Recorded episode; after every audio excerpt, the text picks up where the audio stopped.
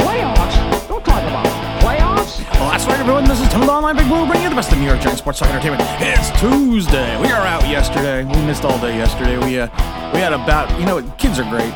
You gotta love kids, but the only problem is kids bring everything home from school from the cold, the flu, or the stomach virus, and right now ravaging through the online Big Blue house is the cold, the flu, and a stomach virus. So I was taken down on Sunday night, missed all day Monday, couldn't even get out of bed on Monday, but wanted to make sure I jumped on the mic and did a video today to speak about the New York Giants and their big win over the Washington Commanders. Uh, you know what? The the playoff scenario is coming into focus. Uh, the Giants had something ridiculous, like a ninety percent chance of making the playoffs if they beat Washington, which they did, twenty to twelve.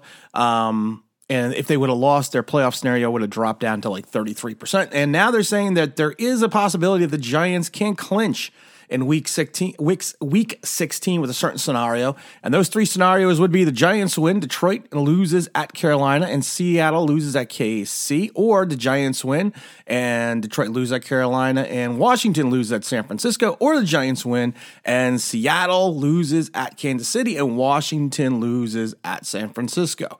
Um, I still think thinking that 10 wins are going to be needed to clinch that final playoff spot uh, it's going to be a tough road to hoe coming up next week with going into Minnesota play the 11 and 3 Vikings, who are currently the number two seed in the NFC um, Central.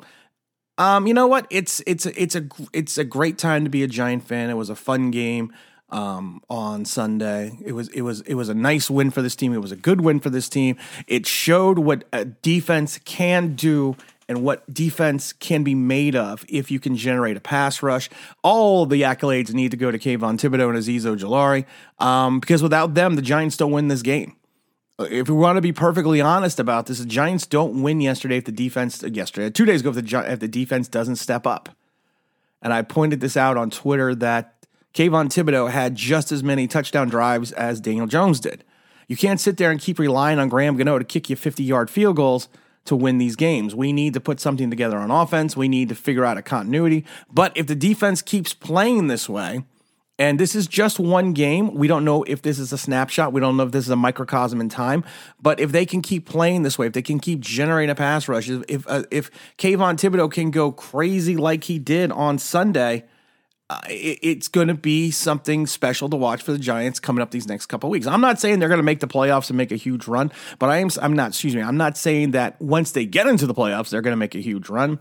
They're going to make a 2007 or 2011 run. But I am saying this: if you are able to do what needs to be done, if you can take care of business, if you have that breakout game like Kayvon Thibodeaux had, it, it's going to be interesting down the stretch.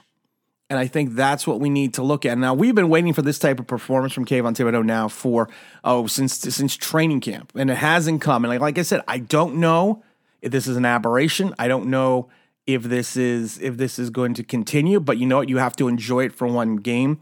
Um, I, I, I see the stats that well he had he's had 19 pressures and and four games Kayvon Thibodeaux did before this breakout game. That pressures mean nothing. We've gone over this a million times before.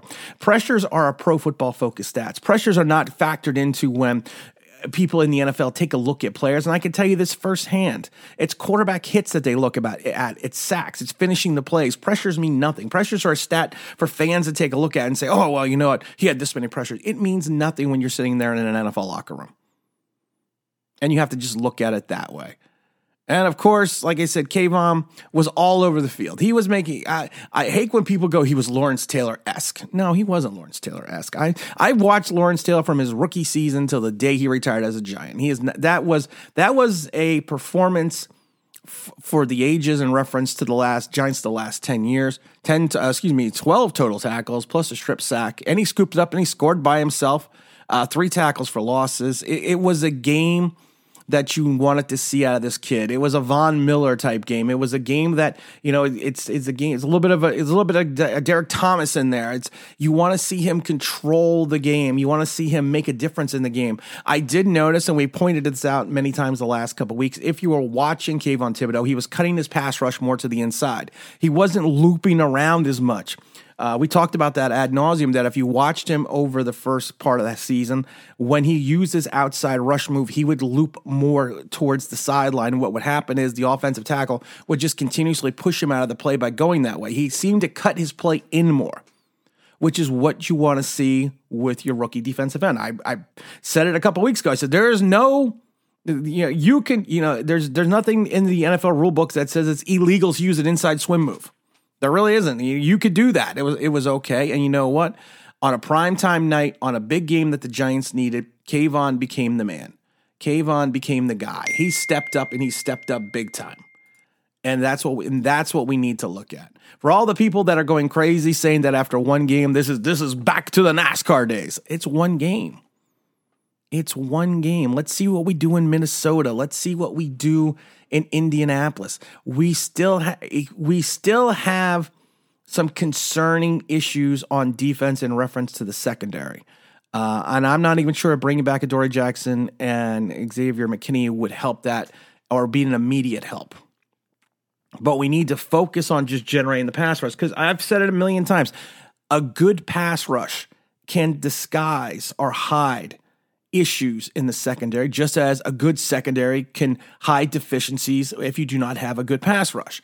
So right now against Washington, this was a good pass rush. This was this was the game that you were looking for to have for Wink to have. You were you were looking for Wink Wink's defense to step up and do something different. Be bold, and mighty forces will come to your aid.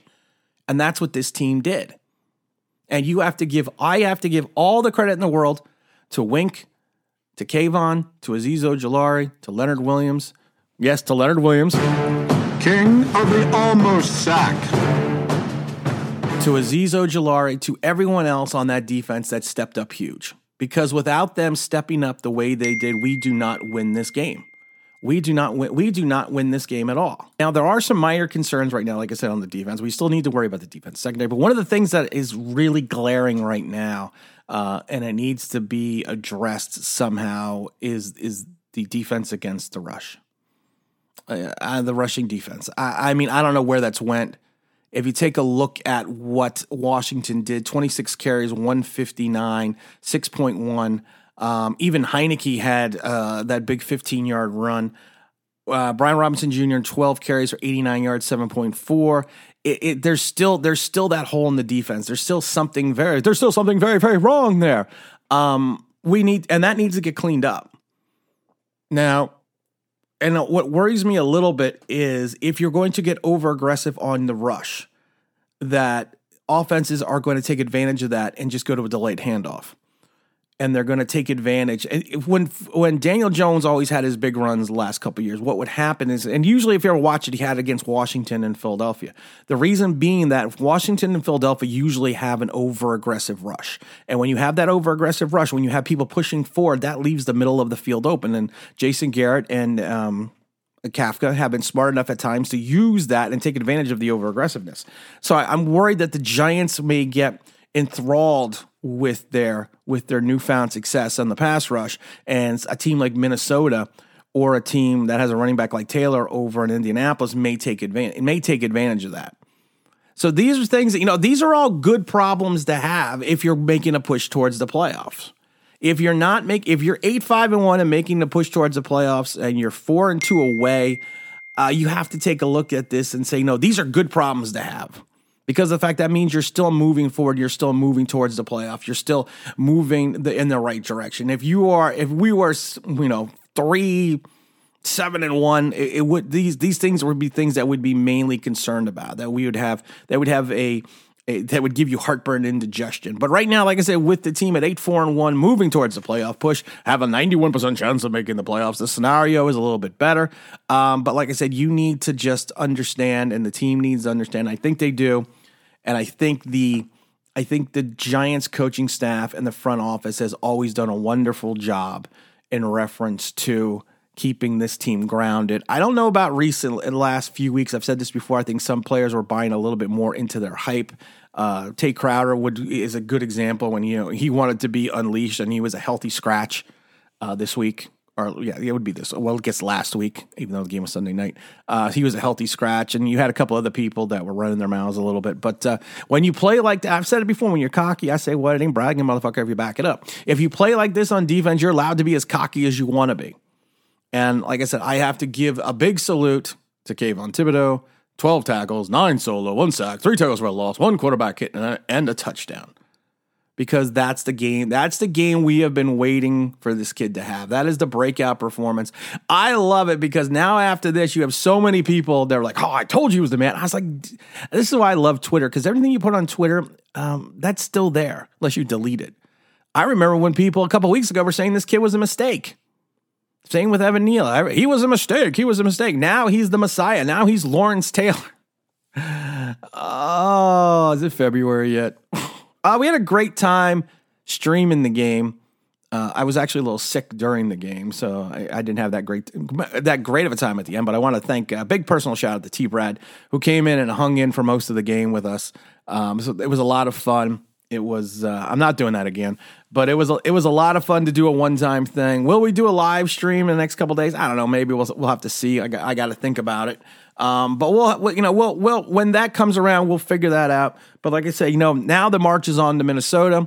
We got to kind of, you know, we got to see where we go from there, what we do from there. But like I said, at the end of the day, it was a good win. It was a fun win. You know, we're now third in the division.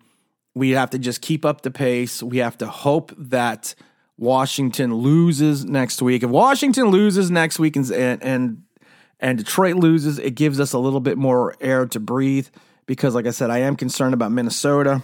Um, you have to worry about the the running ability of Indianapolis.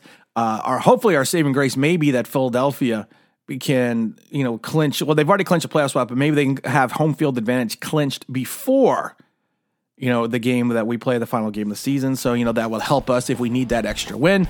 But you know what? It was a good game. It was a fun game. And again, this is Tim with Online Big Blue, bringing you the best in New York Giants sports talk and entertainment. And as always, if you like, maybe subscribe. If you're ring that bell, you're going to be music.